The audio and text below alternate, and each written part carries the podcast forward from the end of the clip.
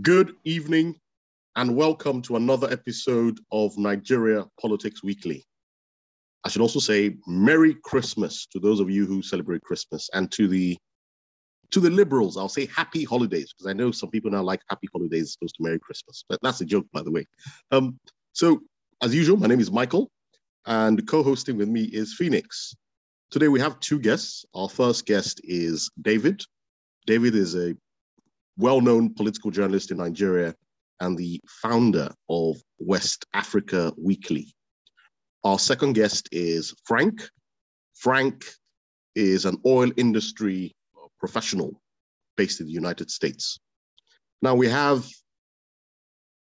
a number of topics to discuss today.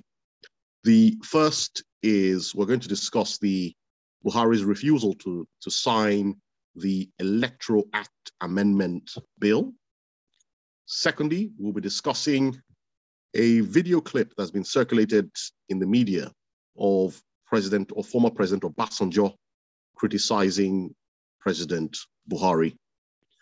Then thirdly, we'll discuss some call it arrest, others call it kidnap, of the gubernatorial candidate in Imo State, that is Uche Nwosu, who was allegedly kidnapped/arrested over the weekend. And finally, we'll discuss President Buhari's claim that the discovery of oil in the north of Nigeria will help to balance the oil politics of the country. Now, firstly, to Phoenix, our first topic, the Electoral Act Amendment Bill.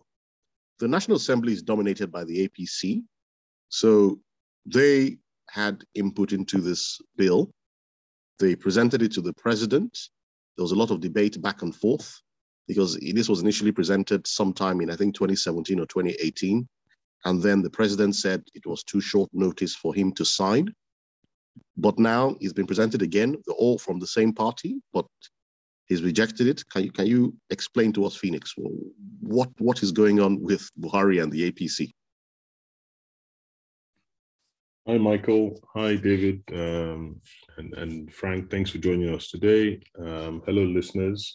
And of course, happy festive season to everyone. I mean, yeah. I'm not sure where Michael is getting his liberal happy holidays from, but given that Christmas has passed 2 days now, I think it's just good to talk about the festive season. I mean, to Buhari and, I think it's not a surprise to most people who've been watching this particular president and the APC that they were not, that this his refusal to sign the bill into law is not a surprise. I would have been more surprised if he had done so. And if you read the response from the NBA president. There was something there that struck me that got me thinking that maybe that's actually what they were trying to do, because you rightly point out that, I mean, this is an APC president. This is an APC majority National Assembly in both houses, particularly this National Assembly. We know that it is, I mean, we've called it a rubber stamp. They themselves have said that their job is to align with the executive and not to create friction. And they've tried every single opportunity they've gotten to do Buhari's bidding. So why would they send him a bill that they quite clearly knew that he was going to push back, unless that was the plan, to not have the bill signed and to put something in that was going to give him a way out to say no. So if we examine the bill, what's really important about this bill, and why have Nigerians been pushing for it and asking for this for as long as, I mean, over the last 5-6 years of this presidency? The key question is around the electronic transmission of results and how that is supposed to bolster the electoral process and bring more transparency, bring more trust into the process. Of course, we know that this was something that was being pushed for during the last general elections in 2019, but as you mentioned, Buhari refused to sign it then, and it created a lot of issues in the sense that even the challenge to Buhari's presidency, to him having won the election, was based on the fact that there was some server that INEC was claiming was not in existence or not used, and Atiku, who came second, was claiming that yes, there was a server, and on that server the results showed that he had won. So of course they went all the way to the Supreme Court, and he lost the case. But everyone hoped that, I mean, with time, that electronic capturing and transmission of results will become passed into law and be allowed, and that would help move the process forward. But we know that Buhari and the APC have their sights on 2023. We know how they prosecuted all the elections that we've seen so far, and I mean, in my view, they've never been one to aspire to free and fair elections, even though if you look back to 2015, that's what brought them into power. So, the reason why he's pushed it back, and I'm sure we'll discuss this, the one point that he's called out is that the bill mandates direct primaries.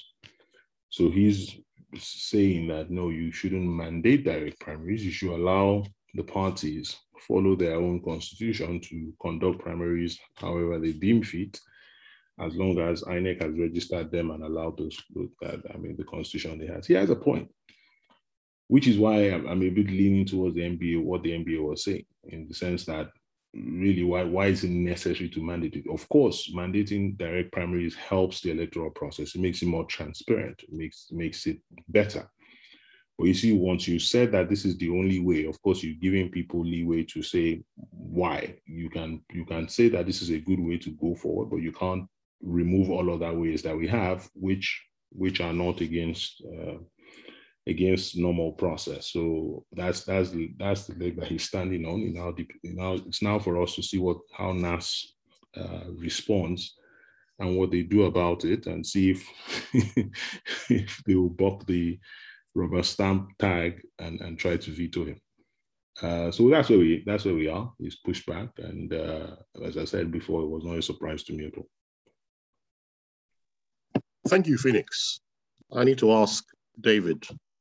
Now, David, Phoenix has said that Buhari's explanation for not signing this bill is the fact that it said direct primaries would be compulsory for all the parties, and that would add cost to elections, which Nigeria cannot apparently afford. Now, the question is this. Did the bill have to get to him before he knew this? The Senate President and the Speaker are both APC members. Both houses of assembly are dominated by the APC. So is Buhari saying they could not have had this conversation before the bill was brought to him? David? I'll just keep this comment short, because there isn't any point. There's no need to go over this point repeatedly. As Phoenix already said, for those who have observed this president for the past 4, 5, 6 years, it's clear what strategy is 9 times out of 10. When you are creating legislation that you know very well you want to not scale through the vetting process, you want it to fail, you don't want legislation to get passed into law, one of the ways of doing that is to insert something called the poison pill. And clearly, in this case, that poison pill appears to be this direct primaries thing, where you have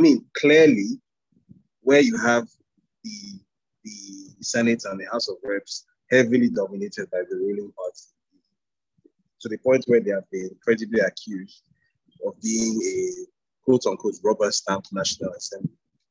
And then this went through first reading, second reading, third reading, made it all the way to the president. And somehow it's the presidency that caught this thing. This thing passed through both houses of assembly and went through 3 readings in each house of assembly. And it's the presidency, filled with the famously brilliant minds like Muhammadu Buhari and Femi Adeshina have caught this thing and the National Assembly couldn't catch. I mean, come on, you know what's really going on here. This guy never had any intention whatsoever of signing the Electoral Amendment Act, because to sign the Electoral Amendment Act will be to sign his own party out of power in 2023, because that much is clear, because the 2023 election is essentially going to be a referendum on his record as president.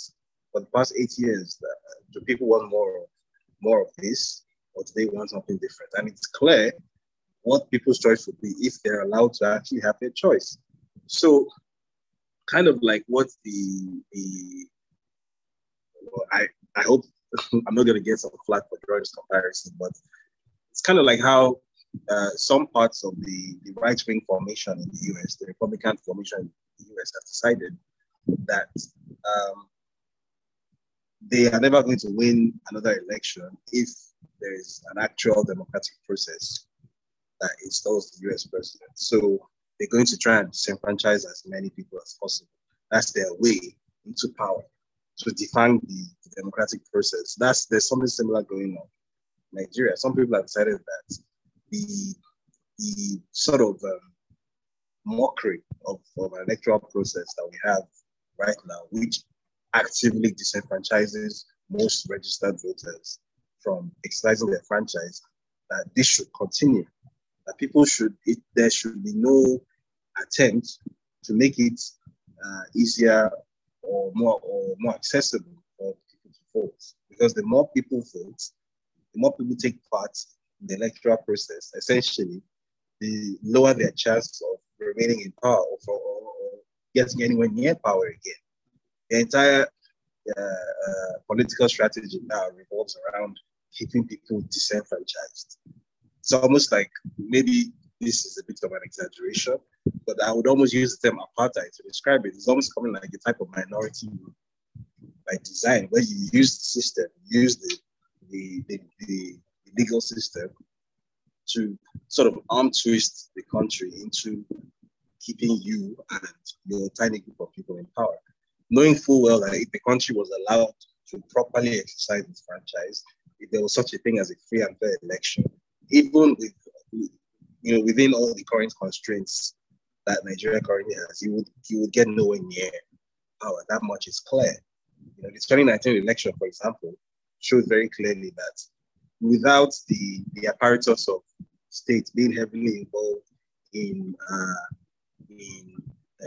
vote rigging, in what's the word I'm looking for? Bullying of voters, you know, that sort of thing. Without those things, Buhari would not have won the 2019 election.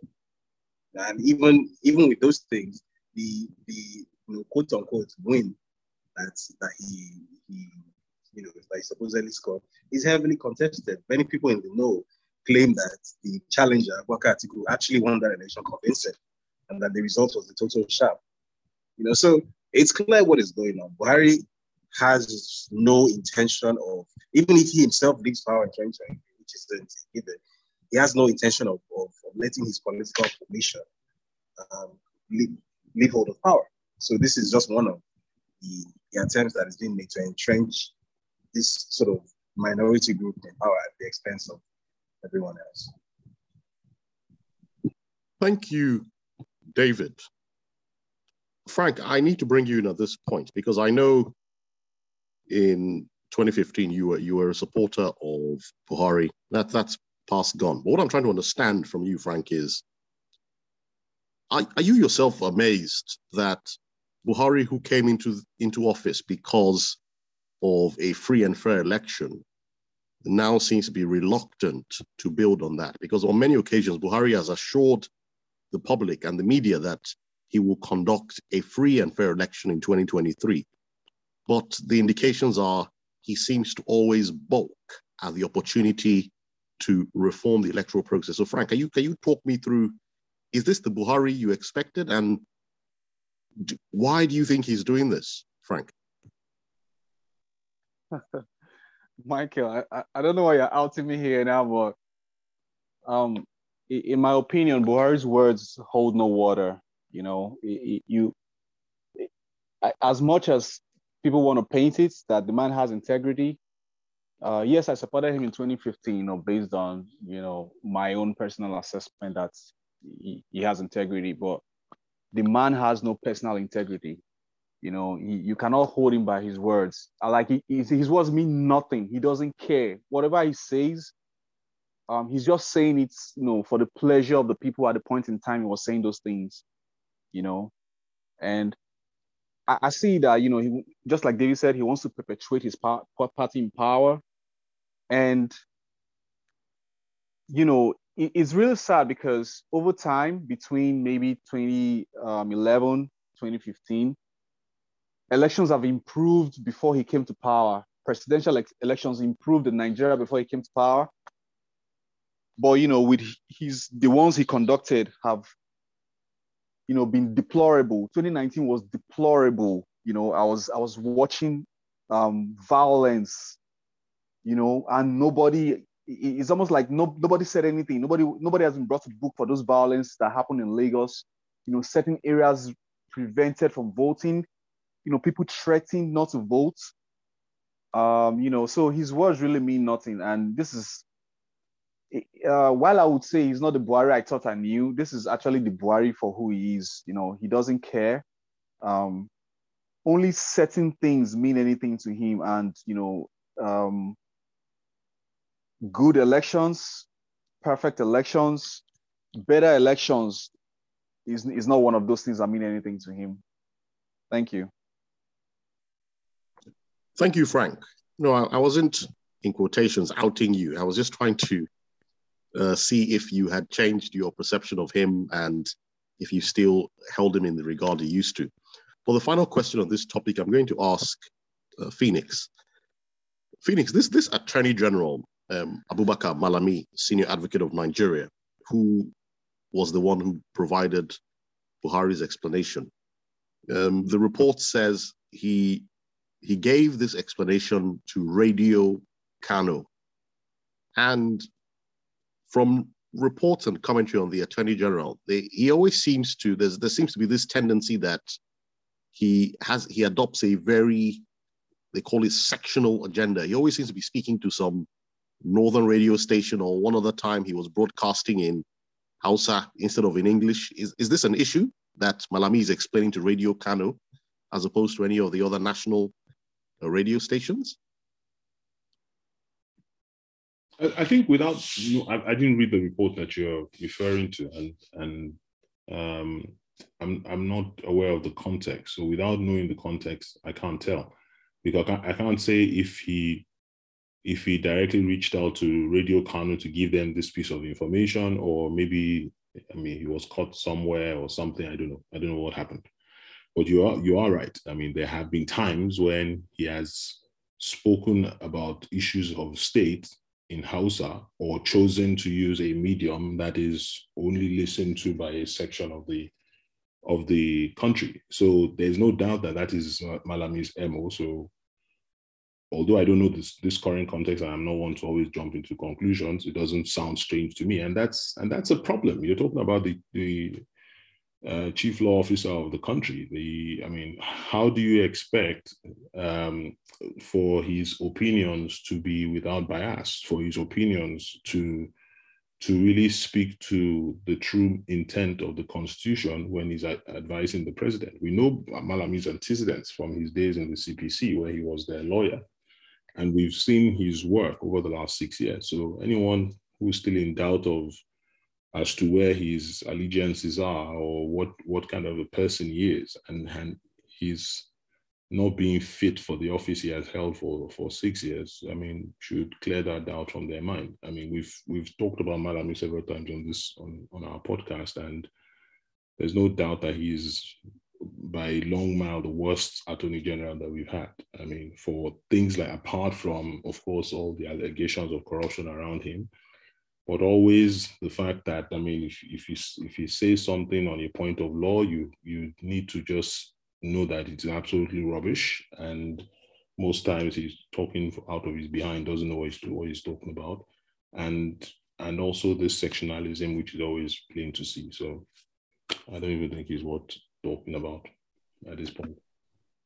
Thank you, Phoenix. Attorney General Malami, if you're listening, just want to clarify that it was Phoenix who said that you were talking out of your behalf. He knows. I've told him many times on the podcast now. He knows. Attorney General, I hope you can see it was Phoenix that said it's not me. But anyway, on to our second topic. You just wait there, Phoenix, because I want to start with you as well. President Obasanjo was speaking on a video, and he was complaining that an African head of state, I think it was the president of Togo, and a former head of state both approached him to more or less complain that Nigeria under Buhari is not showing up on the international scale, on the international scene. There are many problems in Africa that they would have expected Nigeria to show leadership on. For example, the crisis in Ethiopia or some of the other regional issues in West Africa. And their complaint is that at every point, Buhari seems to be missing in action. And Obasanjo in response then said, well, that this is the best you can get from Buhari, that he's doing his best, just that his best is more or less incompetent. So the first question to Phoenix, do you agree with Obasanjo's assessment? Well, I agree. I mean, I think that is clear to most people who've listened to us for the last almost 2 years. Indeed, I agree. But you see, the thing that I find more interesting is the confirmation of the paradox that Obasanjo brings to the Nigerian polity, right? So we talk a lot about, he is the embodiment of how two diametrically opposing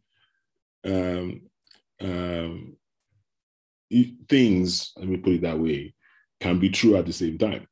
One can always look and say, yes, Obasanjo has been the best president that we've had, if not in this democratic dispensation since 1999, perhaps since time that Nigeria came together. But at the same time, you can say that he is a key person. And in fact, he is critical to the problem that we have today and to the emergence of Buhari that has set us back 2 decades. I mean,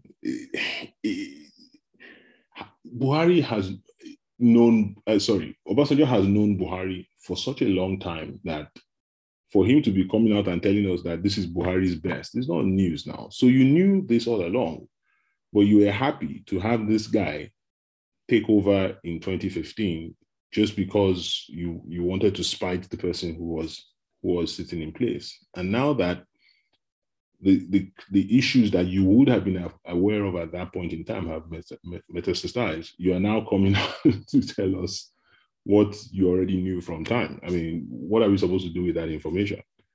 So, I mean, with every day, I mean, we saw him, in 2019, I mean, decide to back Atiku against Obasanjo, against Buhari in trying to walk back his mistake, but he will never be able to live that down. I mean, when you have elders, and he is supposed to be an elder statesman now, they're supposed to point you in the right direction, not set you back, and that's what he did. It won't wipe away the good that he did, of course, which as you will with Obasanjo, some of it came with bad. But, I mean, every day it's becoming clearer that the debacle of 2015 and what we've had to live with in the 6 years that have followed, he really, at this point in time, short of just keeping quiet, he should just really stop reminding us. Thank you, Phoenix. David, I want to get your thoughts because I know you are a political journalist, so maybe you have more insight into this issue, because Phoenix's general point is that Obasanjo knew that Buhari was not up to the job. But because he wanted to spite Jonathan, he backed Buhari. Are you seriously telling me that is the depth, or that's the extent of Obasanjo's, duplicity? Like there wasn't any other hidden agenda? Maybe he saw another side of Buhari that we hadn't seen? Is that your assessment as well, David? Yes, I think sometimes because of the undeniable, at least in the economic space, the undeniable results that we saw during the Obasanjo administration, dispensation between 1999 and 2007, maybe we sometimes elevate that guy to a status that he hasn't actually earned. It's easy to forget that at the end of the day, this guy was just—he's just another one of the class of '66. He's one of them. He's one of the smarter ones, and he's one of the more market-oriented ones. And the market reforms and the general state and market reforms that he put into place in 1999 and 2007 were what pretty much gave a lot of us the lives that we have now, the little optimism and hope we have now. Even the reasons why some of us who may be in Nigeria can even take part in this conversation on Zoom now. You know, these are the results of the actions that he was responsible for, which is fine, but it's always important to remember that this guy is still one of them. He's still part of that establishment. He's still one of the class. The terrible things that those people did for the very sort of petty and dish and, you know, very anti-intellectual reasons that they did those things. He is also guilty of taking actions for those reasons. Don't forget that this was a guy whose solution to a bit of unrest in a town called Odi was to send in the army and do the same thing that Buhari did to the Shiites in Zaria State and to the Endsars protesters in Lagos. It's always easy to forget because there was so much economic expansion going on. There was so much good news in other spaces for us to dig into. We forget that this guy is just another one of them.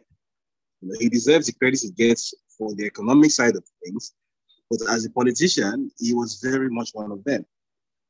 And you could see it even from the decisions he made in 2007. It started from the decision about who was going to replace him.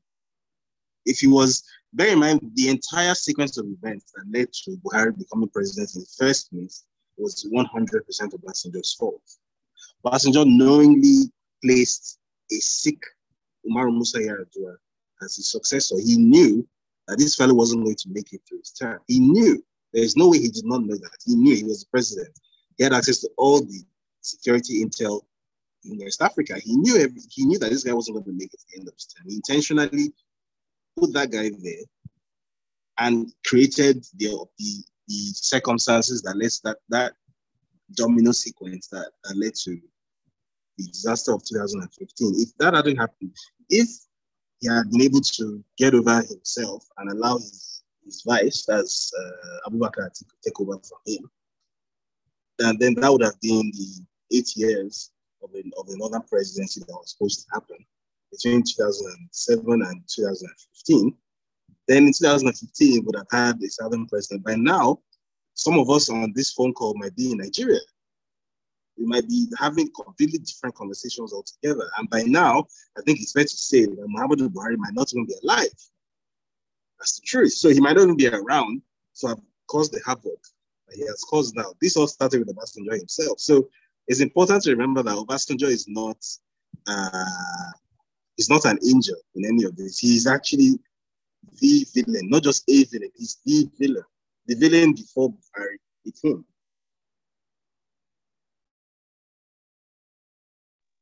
Thank you, David, for your description of the man Obasanjo. Now to Frank, there's another aspect of the conversation that I wanted to raise with you. When I saw that video, I think I said it on Twitter at the time, I felt whilst Obasanjo may have been right in his assessment of Buhari, I did not think it was appropriate for him to say that, especially as the person who was complaining was a president, and a president spoke to Obasanjo in confidence about issues to do with Buhari, and it would make the relationship between Togo and Nigeria a bit difficult if Obasanjo is going on TV to basically criticize Buhari, telling him that this is what the Togolese president is saying. So do you agree, Frank? Do you think it was right for Obasanjo to say that, or no?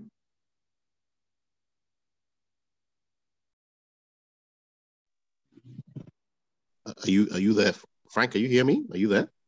Yeah, I missed some part of your statement, though. You want to repeat it a little? Okay, no, I was just saying, do you think it was appropriate for Obasanjo to reveal the details of his conversations with the Togolese president? Because that would make the relationship between Nigeria and Togo a bit difficult. If a president is telling you something in confidence, and then you go on TV and say that this is what Togolese president said about Buhari, wouldn't that make it difficult? Well, it depends on the leverage Nigeria has over them. What can Buhari do, really? And Buhari will probably just, not pay attention to what Obasanjo has said. And, if you ask me, personally, I don't have any regard for things Obasanjo say, because Obasanjo is someone who had the opportunity to fix Nigeria, really, really fix Nigeria twice, right? But he rather chose to pursue, would I say, personal or very unusual interests instead of putting the country first, So Buhari may have the same opinion where he doesn't regard Obasanjo as well now, even though he sought his support in 2015 to kick Jonathan out and all that. It's very, very likely that Buhari doesn't respect Obasanjo's opinions anymore. And usually when Obasanjo or Jonathan goes out for election monitoring like this, right, you find that within a few days, they visit the villa, to kind of present whatever findings or report back, per se, in quotes. But I haven't seen Obasanjo do that in recent time, despite all his many travels and election monitoring all over the continent. So that tells you that the relationship is already frosty. And he might just be saying that too, because, he's trying to get a lot of load out of his chest. But irrespective of that, Buhari doesn't look like who respects Obasanjo's opinion. So Buhari may not take it seriously and, wouldn't do anything to Togo because he thinks the Togolese president doesn't respect him. No, I don't think so. Thank you, Frank. Let me check with Phoenix. Phoenix, do you share Frank's assessment that it doesn't really matter what Obasanjo said, that because we have no leverage with Togo, or if Togo doesn't have any leverage, then it doesn't really matter? Or do you think that there's an issue there of breaching confidence? I think it does matter, and I don't agree with Frank that Nigeria doesn't have leverage over Togo. There's no country in the ECOWAS that Nigeria doesn't have leverage over. And I think I absolutely agreed with you when I saw your statement on the issue on Twitter. I think we know he's one for stirring the pot, but I mean this was it was wrong on every level. I mean, you don't disclose those kind of you can. There are ways you can say yes. In my travels, I mean people. The various leaders, keep asking me what's going on with Nigeria without specifically saying the president of Togo said this. Of course, you are creating a diplomatic incident very clearly. I mean, there's no two ways about it. Yeah, I mean, the next time they meet, or I'm very sure some cables will have passed that will have been about clarifying this issue between them. I would not be surprised if the president of Togo or somebody would have, of course, reached out to Godfrey, I don't know his first name, Onyema, to clarify the statements. So it's, of course, but that's Obasanjo. He could have been doing it for that exact reason, to stir up something, to, and that's why I agree with Frank. Yes, there might be a frostiness in the relationship between Obasanjo and Buhari, so he doesn't have a problem throwing a grenade into his shop just to shake things up a bit for that very reason. But it was for somebody who has access to leaders, for somebody who's supposed to be someone they look up to, was wrong in my view to have shared private conversations in public.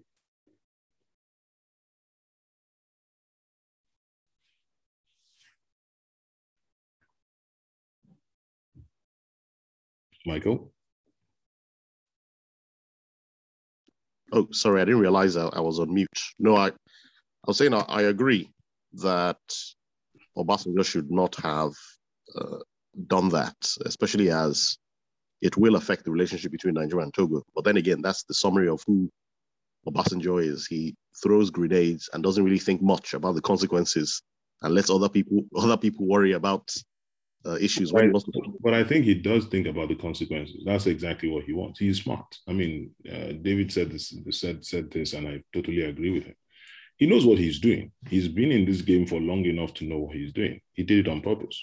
So let's not give him a way out by saying he didn't think about the consequences. No, he knew what he was doing. I mean in the sense that it's like the Buhari thing. He was angry with Jonathan, wanted to spite Jonathan, therefore supported Buhari. And then he gets a sober moment when he then realizes that, oh, yes, I've put Buhari in office, but there's going to be disaster all around. So the question is, did he really want disaster all around? Or was he just so angry with Jonathan that he wanted Buhari in office? I suppose that's the question. That's a great point. And it's one to discuss. Maybe we'll find another show, because I think, I mean, he must have known, but didn't think it would be that bad, that there were instruments of state or maybe politics that would keep it in check, and it didn't happen. So, yes. Yeah. Well, on to our next topic, which is in Imo State. Hope Uzodimma, some call him the Supreme Court Governor of Imo State. I know he doesn't seem to like that title, but that's what they call him, the Supreme Court Governor of Imo State. It's alleged that he sent police to arrest one of his rivals, Uche Nwosu, who happens to be the son-in-law of the former governor, Rochas Okorocha. It's all very messy. Hope is an APC member. Rochas Okorocha is an APC member, yet he's sending the police to arrest Rochas's nephew. And the so-called arrest was so messy that people actually thought, and newspapers reported, that Uche Nwosu had been kidnapped because of the way there was shooting everywhere in the church. They dragged him out. There was just pandemonium. I saw some of the videos. These guys were basically just shooting like they were in a war zone. So let me start with David. What is happening in Imo State, David? Why is Hope Uzodimma apparently out of control? And what does he want from Uche? And why do they feel the need to desecrate the church in the name of arrest? So I'm not going to pretend to be versed in the specifics of the internal political equation of Imo State. What I do know authoritatively is that ever since there was a change of power, even though technically Hope and Rochas are supposedly members of the same political party, they really don't like each other.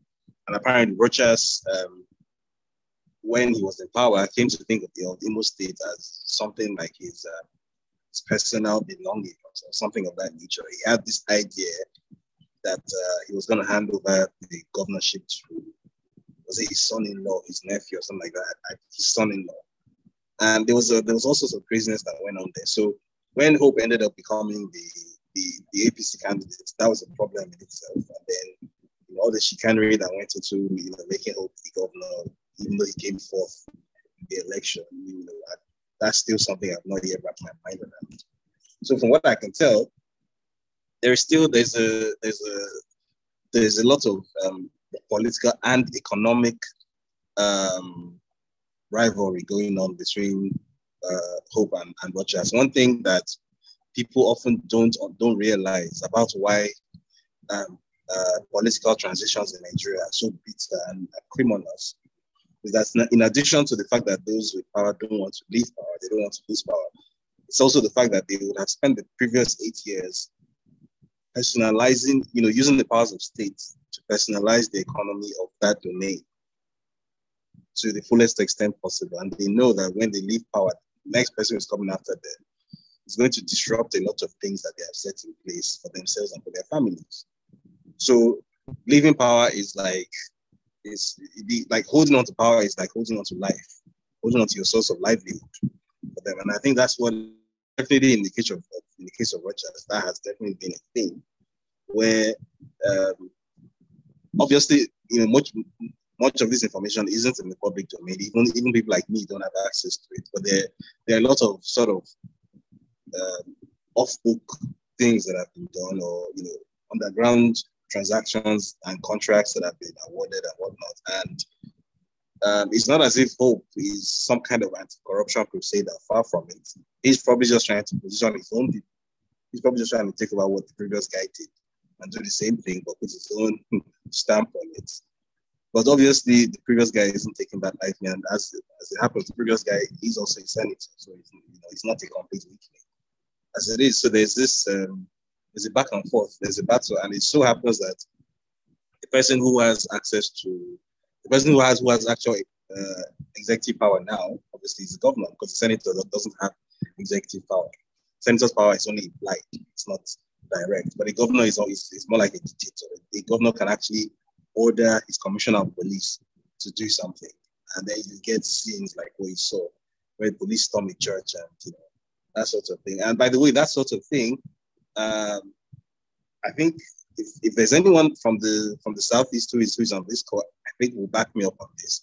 This sort of thing is a mainstay of politics in the southeast. There's the unique sort of political culture in that part of the country makes it such that even though things like, you know, like the Catholic Church is like, it's sacred in that part of the country. But when it comes to this sort of dispute, nothing is beyond being desecrated, absolutely nothing. Not a man's wife, not a church, nothing is beyond it.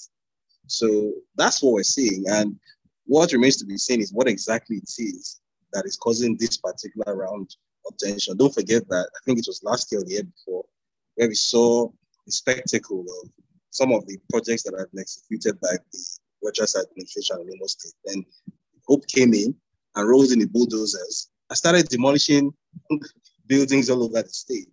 For no, you know, the reason supposedly given was that buildings were not structurally sound. There was never any official report that was endorsed by COREN, as the Nigerian Society of Engineers, to indicate that this was the case. I remember there was a children's hospital that was built. It was pretty much at the stage of completion. It hadn't been equipped yet, and Hope came in and they rolled in the bulldozers and they leveled the entire thing. This was like a 5 or 6 story structure, huge structure, and they just leveled the whole thing. And I remember posting about it on Twitter, like, what? Why are we so destructive in this part of the world? You know, but it remains to be seen what exactly it is in this particular case that they're fighting about. They're always squabbling over one thing or the other. I think in the next few days, we'll get some clarity about what exactly it is that they're fighting about. But please, a chance. Thank you, David. Let me go to Frank before I go to Phoenix. Frank, there's one question I need to ask, because I know you've worked across Nigeria, so maybe you've had a lot of interaction with the Nigerian police. But it's one thing to say you want to arrest someone, but why do they have to deploy so much, as they say in Nigeria, they say so much gra-gra, where they're scattering the place, shooting, barging people out of the way, slapping people, all because they wanted to arrest one man. Is this a normal way for a police force to behave, Frank? While it's not normal for a police force to behave, it's, you know, it seems very on brand for the Nigerian police. You know, the Nigerian police really, they're you know, in my opinion, they are just like on a larger scale, right? They are just a revenue generating organization for senior officers. And you know, with reference to this particular incident, you know, they're just a tool for power play, you know. While, you know, the reports don't really say that the arrest was ordered by the state government, you know, but it's weird that, you know, you have to exert so much power just to arrest somebody. You don't have a warrant, you don't say the reason, and you have to go in such a place where you know, cause danger or expose a lot more people to danger because you want to arrest just one person. It's really weird, but it's very on brand for the Nigerian police, if you ask me. And in my experience with the Nigerian police, it's very, very on brand. They to me, they don't even behave like they're not out there to protect any of the citizens, right? They're just there to protect the interest of the highest bidder per se, right? Or whoever is in power at that point in time, So yes, it's very on brand for the Nigerian police, if you ask me. And, just like David said, where in the Southeast, it's more like a show of shame. If you recall very well, during when Ngige was governor of Anambra State and all that was happening, despite having the blessings of the presidency, all what was happening was kind of having the shadowy blessings of the presidency.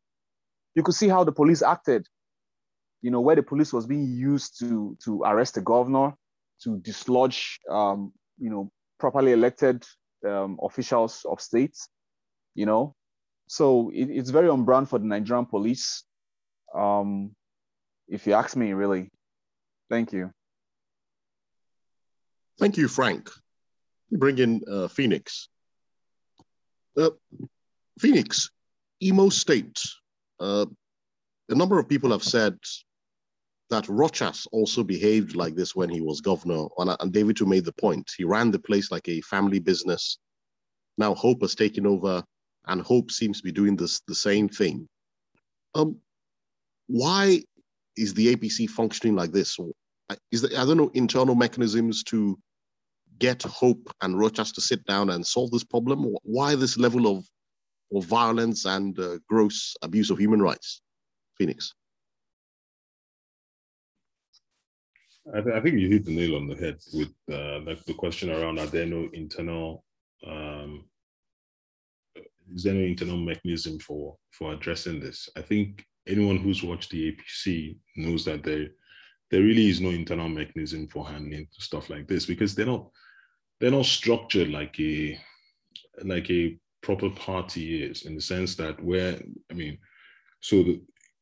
the party has come together as a result of a number of parties deciding that PDP had become too powerful, and therefore we needed to come together to compete against them in 2015. And of course, they brought all their agendas together, and they had this unholy alliance that enabled them to win the election, as with other things that were obviously in play at that time.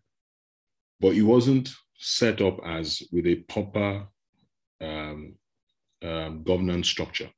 So that's why you see every time there's always tension between the various parts. It's either, and then of course the power in Nigeria, the presidency is so powerful that at the end of the day, it is whoever becomes president that wields the power.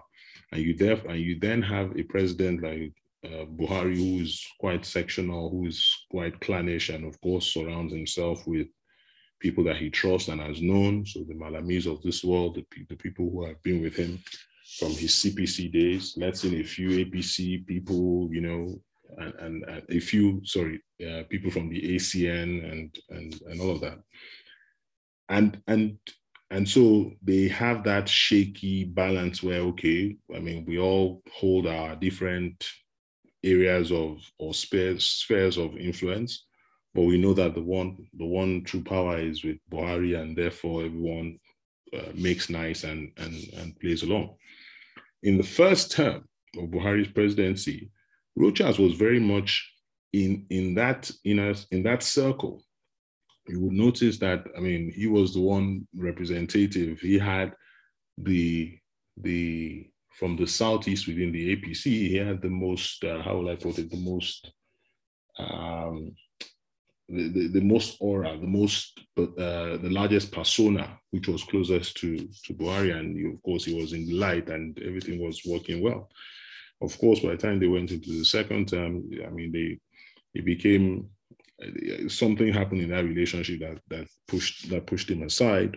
He obviously had somebody else that he wanted to be governor rather than Hope. And that's where, one can see where their issues have come from.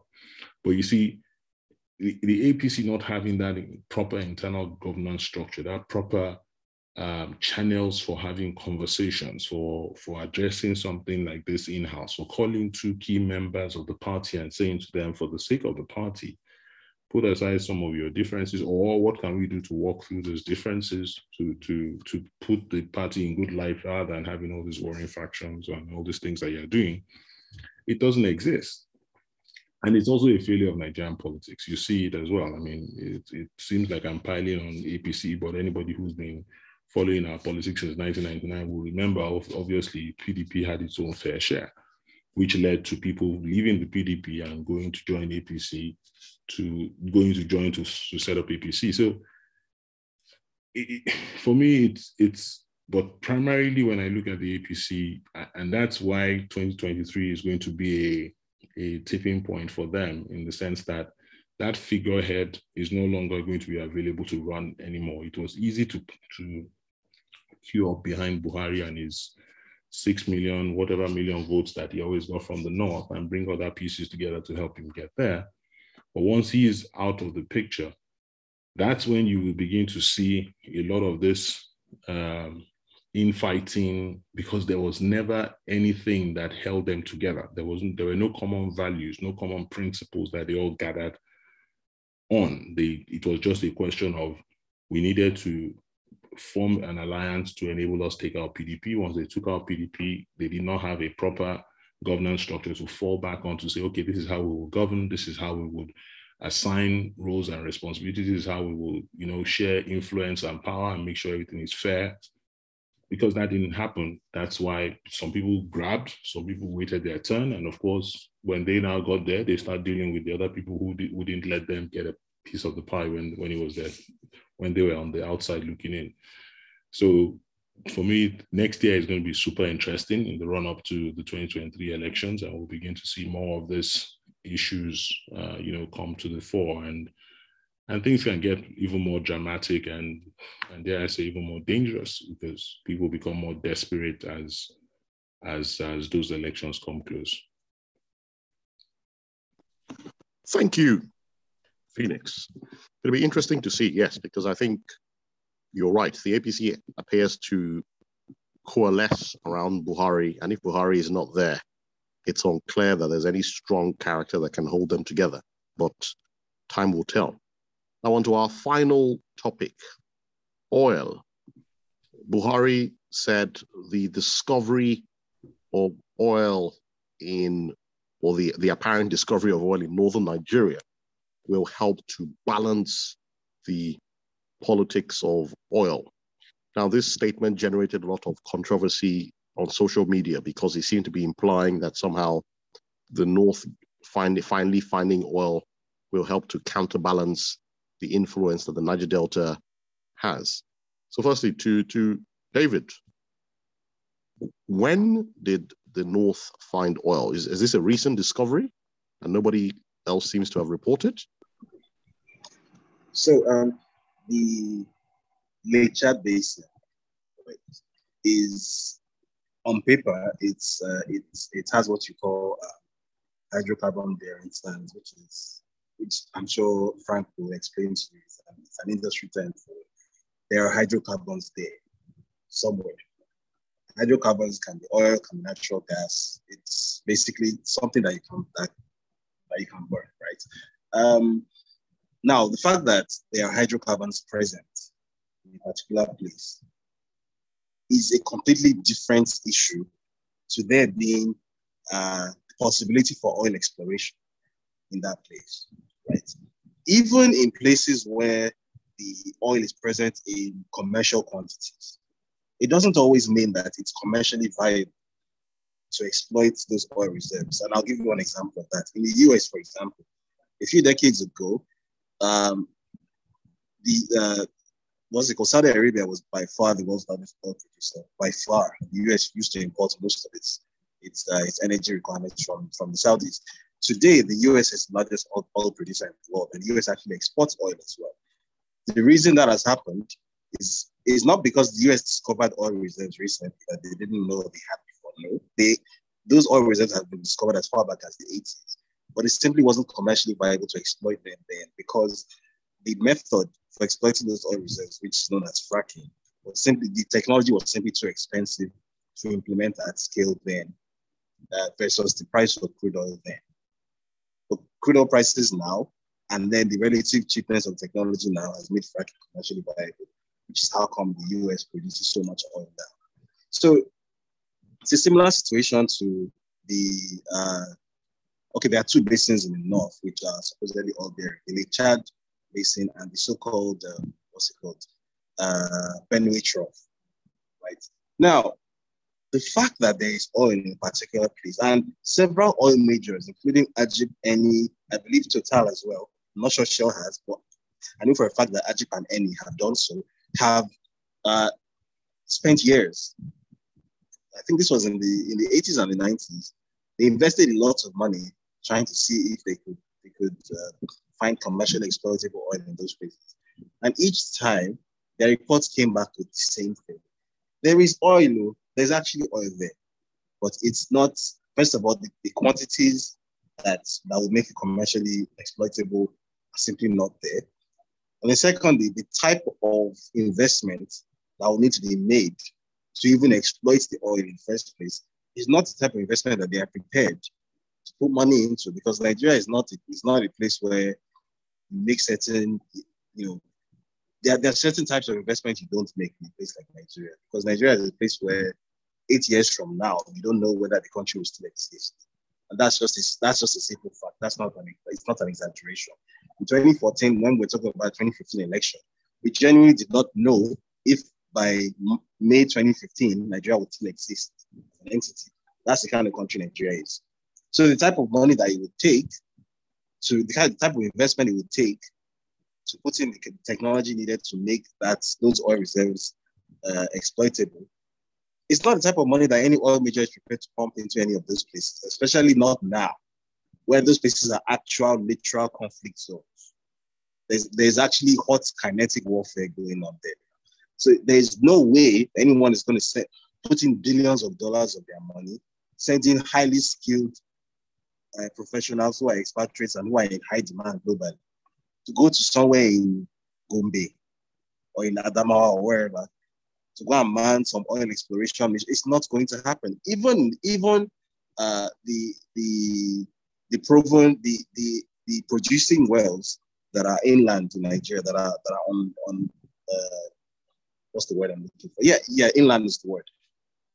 If you've noticed over the past decade or so, most of the oil majors have quietly divested from all of Nigeria's inland oil assets, and they've all moved offshore. So they've been selling off the inland assets to indigenous oil exploration firms. So that's where you have your ITOs and them. That's where they are finding their fortune now. But all your Totals and your Ajibs and your Shells and Eni, they are moving offshore.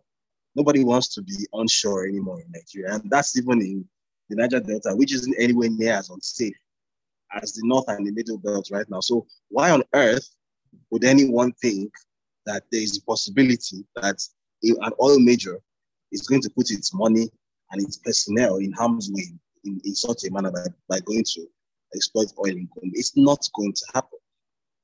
And the evidence of this is that every single time, because the Nigerian government, especially ever since Buhari came in, it seems like every 10 working days, this same announcement comes out in some form or the other. We discovered, I remember there was a time the NNPC actually put out this, like a press release, essentially advertising like, hey, we have this fantastic new oil discovery and we're looking for joint venture partners. So please indicate your interest. That was such nonsense. Like, why are you doing this? Nobody who knows a thing about the oil industry. I mean, I'm not an oil industry insider by any means. I'm just a journalist. But even from my fairly cursory knowledge of what goes into oil exploration, I know that the chance of this happening is approximately zero. It's not going to happen.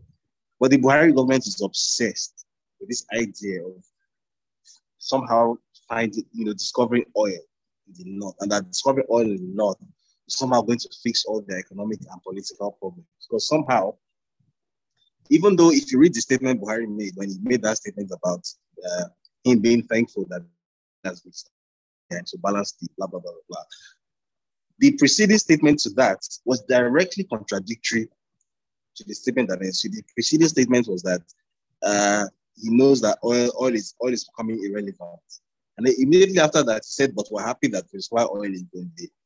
So you can see that even when they try to acknowledge that the world is moving into an age that they are not familiar with, that things are going to have to change. Even when they try to acknowledge that change is inevitable, you just see that they are not really capable of thinking in such a way as to indicate that they're capable of adapting to change.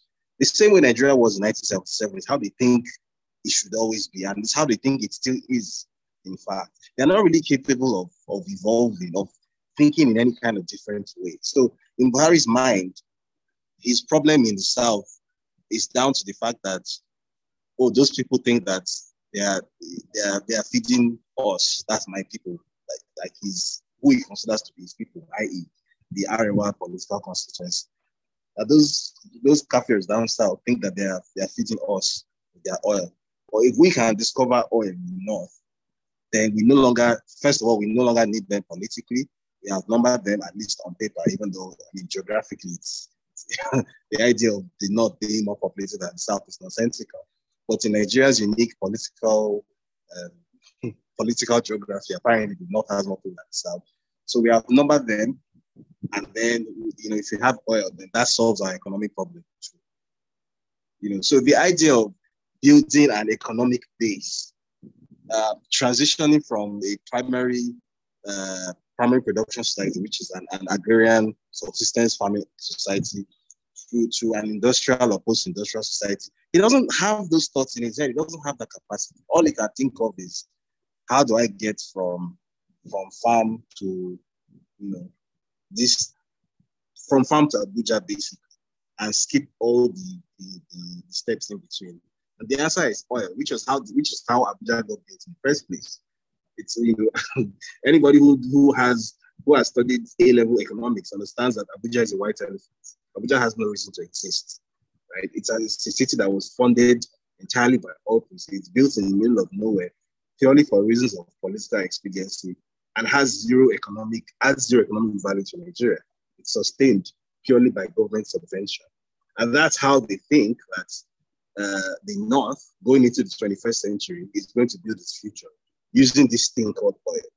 So at the end of the day, it just becomes clearer and clearer that I just really hope that in 2023, that a change of power actually takes place, and that the conversation can start to move forward for the first time in 8 years, because it feels like every time I appear on this podcast, I'm saying a different variation of the same thing. And honestly, it gets very tiring. Thank you, David. If I go to Phoenix, let me bring Frank in. So Frank, I know you're in the oil industry. So is it true that the oil majors are not interested in exploring for oil in the north because they don't think it's commercially viable?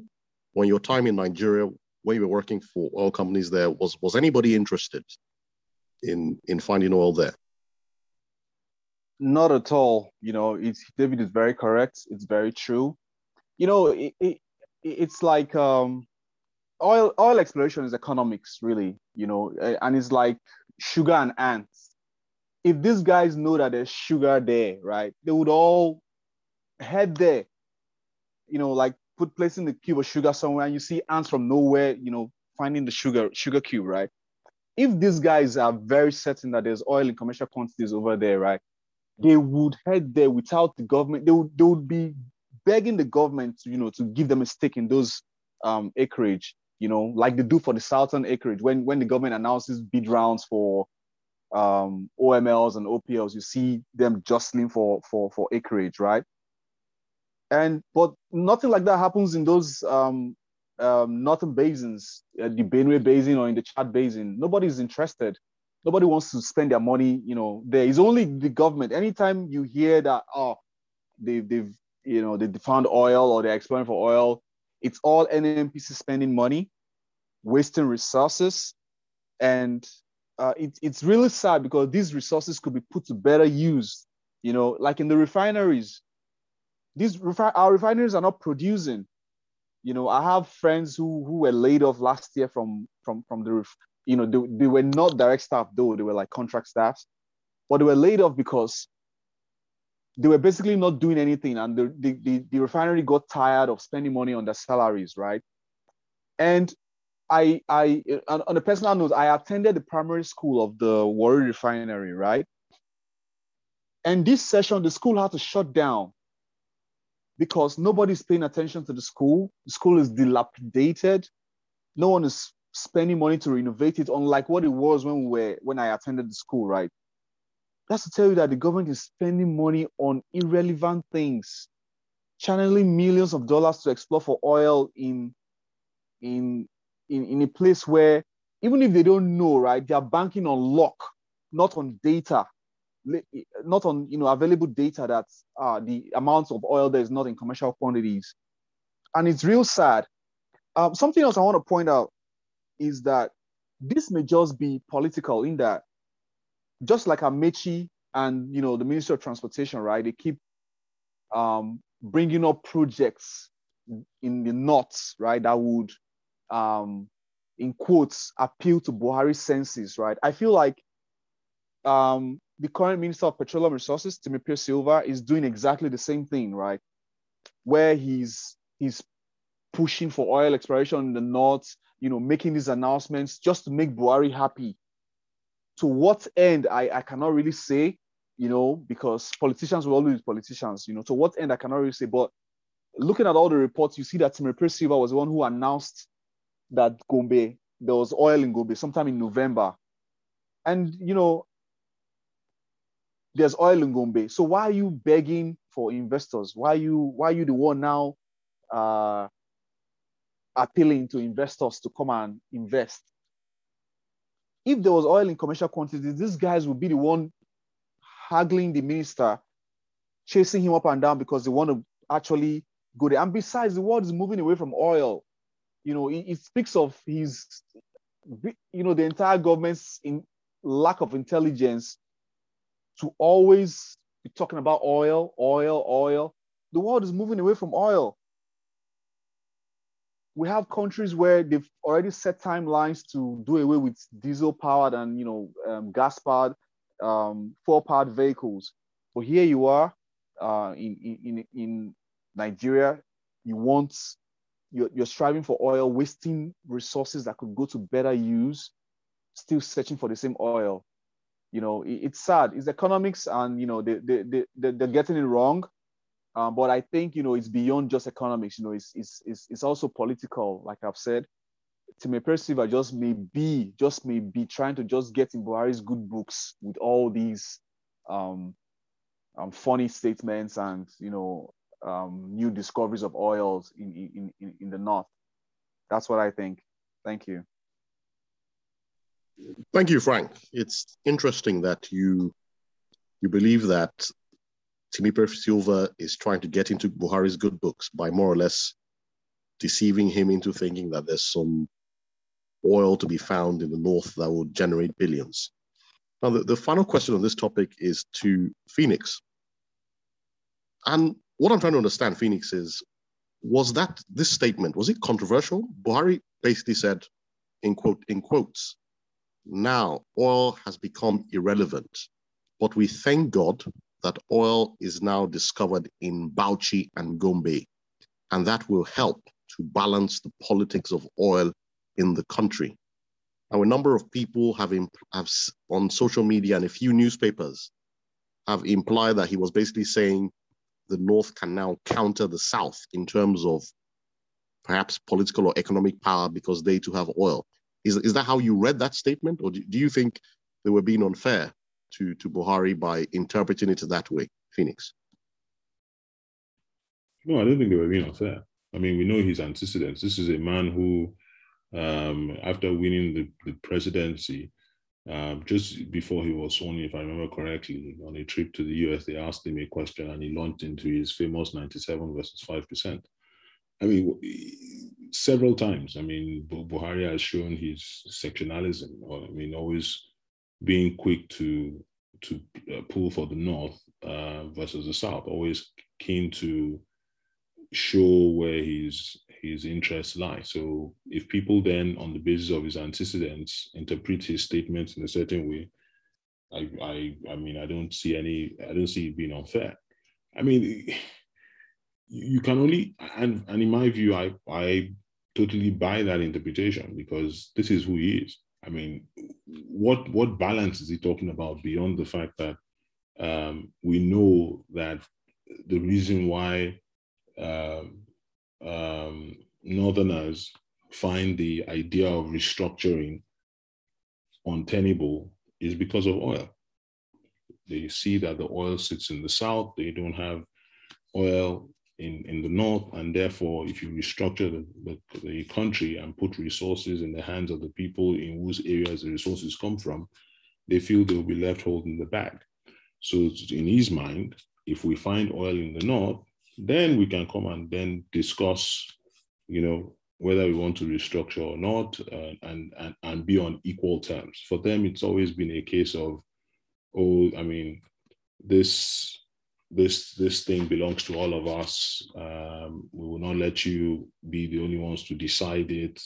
We saw the issue with the PIB bill when it was being about to be signed, and the Southern governors raised an issue and pushed back on the fact that the local communities were only going to be given 3% when they had asked for 10%, and the Southern governors wanted it to be restored to the 5%. Of course, he ignored, because for him, I mean, oil is the be all and end all, and it's the core ingredient to political power in Nigeria, because it's the one thing that guarantees easy income. And that's how he thinks. He's very oil focused. If you wake Buhari up at night, there are two things usually on his mind. It's oil and the FX rate. Now, those are the two things that he thinks about, and everything revolves around that for him. And so the search for oil will continue for as long as he's president and he has any influence.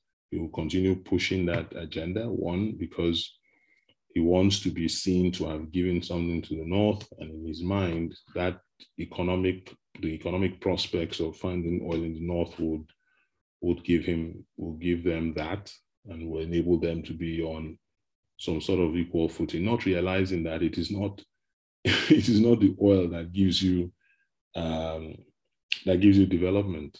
I mean, I keep telling people that, I mean, if you know the UAE well, Dubai virtually has little or no oil. The real oil sits in Abu Dhabi, and that's where the wealth sits. But I mean, go look at what Dubai has been able to do from a development perspective.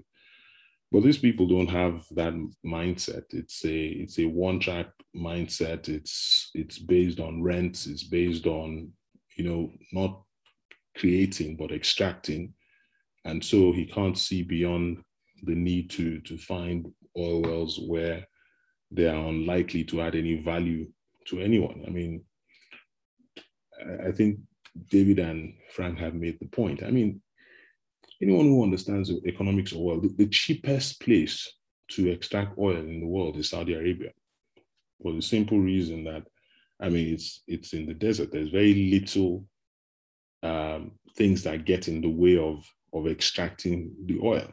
So the cost of extraction is so low that that's why Saudi can weather the storm and play the games they play with the oil price. So when we in Nigeria have so much of oil coming out of, you know, the Niger Delta or even offshore, it's more difficult for oil companies to extract. So if they were able to find oil in areas in the north where the topography is easier, do you think they won't jump at it? So this idea that they keep, you know, flying this kite and looking for this thing. I know he hopes that he will find it. Well, clearly there's nothing that shows that will happen. He's not worried about throwing good money after bad, and there's no one holding him to account. So it is not controversial what people have said, in my view. It is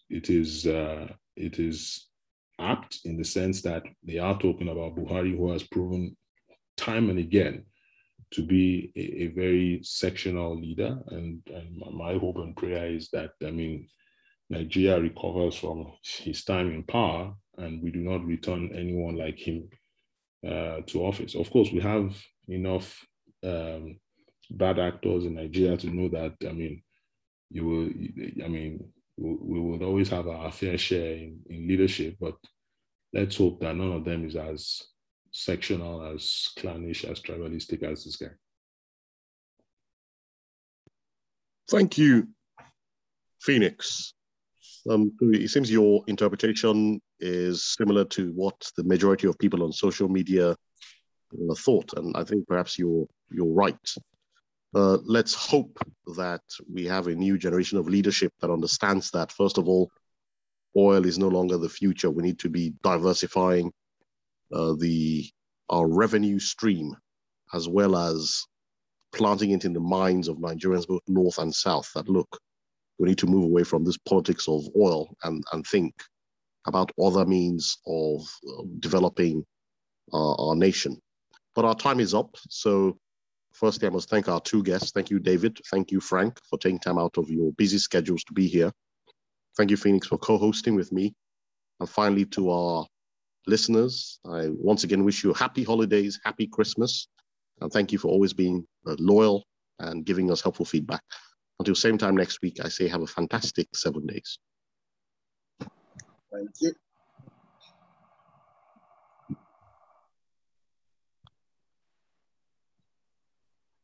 Thanks, everyone. Thanks, guys, for joining us. And thanks to our listeners again. It's our last show of the year, and we look forward to being with you again in 2022. Have a great end of the year, and Happy New Year in advance. Thanks, everyone.